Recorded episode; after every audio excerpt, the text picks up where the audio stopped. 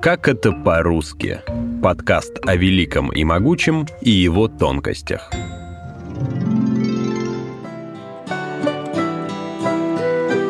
Привет! Меня зовут Руслан Жигалов, и это вторая часть эпизода «Как это по-русски» про литературные жанры. В предыдущем выпуске мы выяснили, что жанровая система — это одна большая условность. По определенным признакам текст можно отнести к тому или иному жанру, но математической точности в этом нет. Зато можно точно сказать, что каких-то 500 лет назад на Руси не было ни романов, ни рассказов, ни поэм. Вместо них существовали агеографии, апокрифы и патристика. В основе любой литературы лежит письменное слово, и древнерусское — не исключение — Вопреки мифам, письменность на Руси существовала еще и до крещения. На греческом и старославянском языках писали договоры с Византией. Но принятие христианства подстегнуло развитие письменности. Появились церкви и паства, для которой нужно было проводить церковные службы. И тогда из Греции на Русь мощным потоком хлынули священные тексты, переведенные на старославянский. О том, как из строго религиозных писаний на Руси появилась литература, я расспросил доктора филологических наук и главного научного сотрудника Института российской истории РАН Елену Конявскую. Книга и книжное чтение в Древнюю Русь пришла взрывообразно. В основном все-таки в других, даже и славянских литературах, это был постепенный процесс. У нас вот внезапный такой. Когда городская элита открыла для себя вместо таких несложных э, сюжетов фольклорных вдруг глубокую, сложную, красивую духовность, это был духовный переворот. Первые книги писали от руки на телячьей коже особой выделки – пергаменте. Для одной книги могли забить 100-150 голов скота, поэтому место экономили. Текст шел сплошной строкой, без пробелов. Слова разделяли только запятыми и точками, а испорченные страницы не выбрасывали. Верхний слой чернил соскабливали и писали дальше даже на порванных листах. «Век стоит Русь, не шатается, и века простоит, не шалох, хм, хм, э, э, не шелох. Э,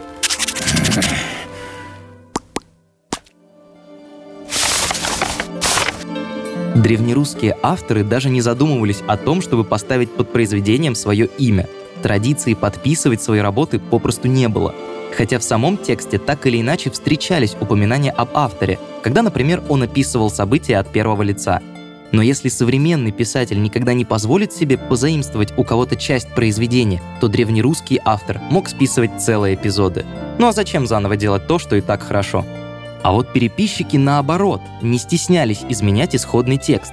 Они заменяли старые слова более новыми, исправляли целые фрагменты или вообще списывали подряд все, что имели под рукой, даже не разграничивая тексты разного содержания – в литературном памятнике XII века по учению Владимира Мономаха нет границы между самим текстом и приложенным к нему письмом князю Олегу. Поучение в один момент просто прерывается, а за ним сразу начинается письмо, которое также резко заканчивается. Так возникали редакции памятников. Вот мы смотрим один и тот же текст, имеет очень серьезные отличия. Если они прям действительно серьезные и содержательные, мы говорим о том, что это вторая редакция. Это о чем говорит? О том, что авторство не было самоцелью и вообще, вообще не ценилось. Никакого представления об авторских правах не было. Другая особенность литературы на Руси заключалась в том, что древнерусские писатели никогда не выдумывали. Главной целью для них было написать о том, что случилось на самом деле – Например, в летописных текстах они постоянно делали отступления, где указывали, что лично видели персонажей своих текстов. Ну или в крайнем случае слышали эти истории от очевидцев. Но это нельзя назвать правдой в полной мере. Скорее, это была глубокая убежденность в истинности написанного или услышанного. Никто не сомневался, что чудеса с Сергием Радонежским случались на самом деле, даже если сам Сергий не мог их подтвердить. О чудесах написано в более раннем житии.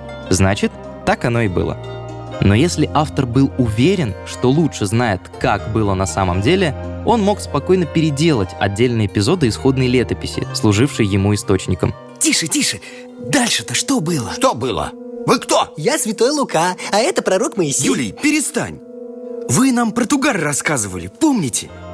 В те времена книга обязательно должна была поучать читателя. Существовало четкое разделение на зло и добро. Никакой серой морали или компромиссов быть не могло. Зло, безусловно, осуждалось, а добродетель ставилась в пример, которому нужно следовать.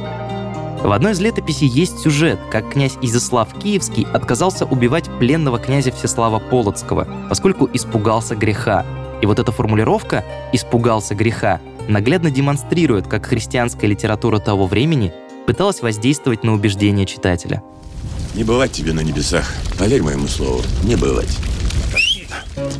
Большая часть произведений древнерусской литературы была написана прозой, Стих тогда считался порождением фольклора, причем языческого. Если мы пишем книгу, это будет проза. А если стихи, это, наверное, фольклор. Может аналогию провести в музыке. Инструментальная музыка – это скоморохи, это языческая традиция. И только акапелла будут петь в церкви. Зная эту особенность, можно оценить уникальность слова о полку Игореве. Оно написано ритмизованной прозой, близкой к стиху, и объединяет христианские и языческие образы. Для той эпохи это был настоящий нонсенс. Но верность прозе была не единственным каноном древнерусской литературы. Например, существовало житие и очень устойчиво. Знали, как его писать, потому что на него был канон византийский. Там надо было обязательно вступление, где автор должен сказать о себе, какой он на самом деле грешный и неспособный. Дальше обязательно, что родился от благочестивых родителей, с детства гнушался его, значит, всякими светскими развлечениями и так далее. Четкие правила существовали не только для отдельных текстов, но и для литературы в целом. Жанров как таковых тогда просто не было. Но все произведения имели определенное место в книжной иерархии того времени и относились к той или иной литературной категории. На вершине иерархии располагалась Библия. Как ни странно, до конца 15 века на Руси ее никогда целиком не переводили, лишь отдельные книги Ветхого и Нового Завета. Далее шла патристика – произведение, разъяснявшее Библию. К патристике, например, относится слово о законе и благодати митрополита Киевского Иллариона, написанное в середине XI века. В слове поясняется, что такое благодать и закон. Рассказывается, что благодать ведет к спасению все народы, а на ее основе каждый народ в отдельности избирает свой путь. Третьими стояли апокрифы, тексты, которые подробно описывали те сюжеты, которые лишь вкратце были упомянуты в Библии. Как и сотворил Бог Адама. Апокриф об этом говорится, что вот он и от восьми частей сотворил. От земли тело, от камени кости, от моря кровь, от солнца очи, от облака мыслей, от света цвет, от ветра дыхание, от огня тепло. И вот когда он пошел за очами к солнцу, в это время пришел сатана, и лежит человек еще без очей и без дыхания, и он его, значит, решил осквернить. Он его измазал грязью, тиной и даже соплями. Господь очистил человека и потом посадил около него собаку, чтобы собака стерегла человека. Далее шли жития святых, так называемая агиография. Отличительная черта любого жития заключается в религиозной трактовке всех событий, произошедших с героями. Одна из самых известных агеографий – чтение о Борисе и Глебе Нестора Летописца, автора повести временных лет. Этот текст был посвящен гибели князей, и вот Нестор пишет, что Борис с юности мечтал умереть мученической смертью, как святой, что он женился лишь по настоянию отца, а печенегов заставил бежать одним своим видом блаженного. А вот после них уже кончаются церковные жанры. Здесь уже можно говорить о мирской книжности, а у нас на этом фоне появляется летопись. То есть это вот действительно изложение русской истории по годам. Летопись была главным произведением мирской книжности. По структуре она напоминала альманах, собранный из множества текстов. Туда входили повести, рассказы, погодные записи, сводки новостей по годам или даже фрагменты житий.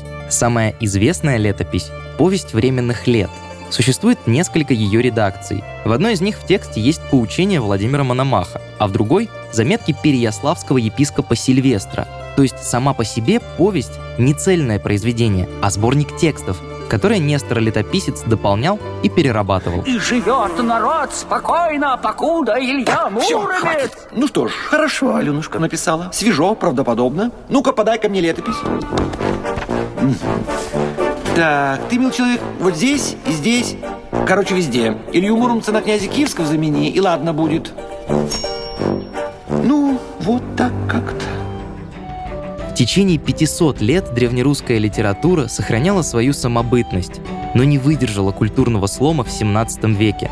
Тогда в Россию проникла европейская культура, театры, музыка, костюмы и, конечно, книги. Религиозная русская литература не смогла конкурировать со светской книжностью, и меньше чем через 100 лет на смену апокрифам и патристике пришли знакомые всем романы, поэмы и комедии. Но литература Древней Руси не пропала бесследно. Отдельные образы из нее можно найти в одах Державина, в сочинениях Адаевского, в повестях Гоголя и, конечно, в романах Достоевского. Какой русская литература стала 17 и 18 веках? И как жанровая система пришла к современному нам виду? Об этом я расскажу в следующих эпизодах «Как это по-русски». Подписывайтесь на подкаст на сайте ria.ru, в социальных сетях ВКонтакте или Телеграме, а также на Яндекс Музыке. Меня зовут Руслан Жигалов. До скорого!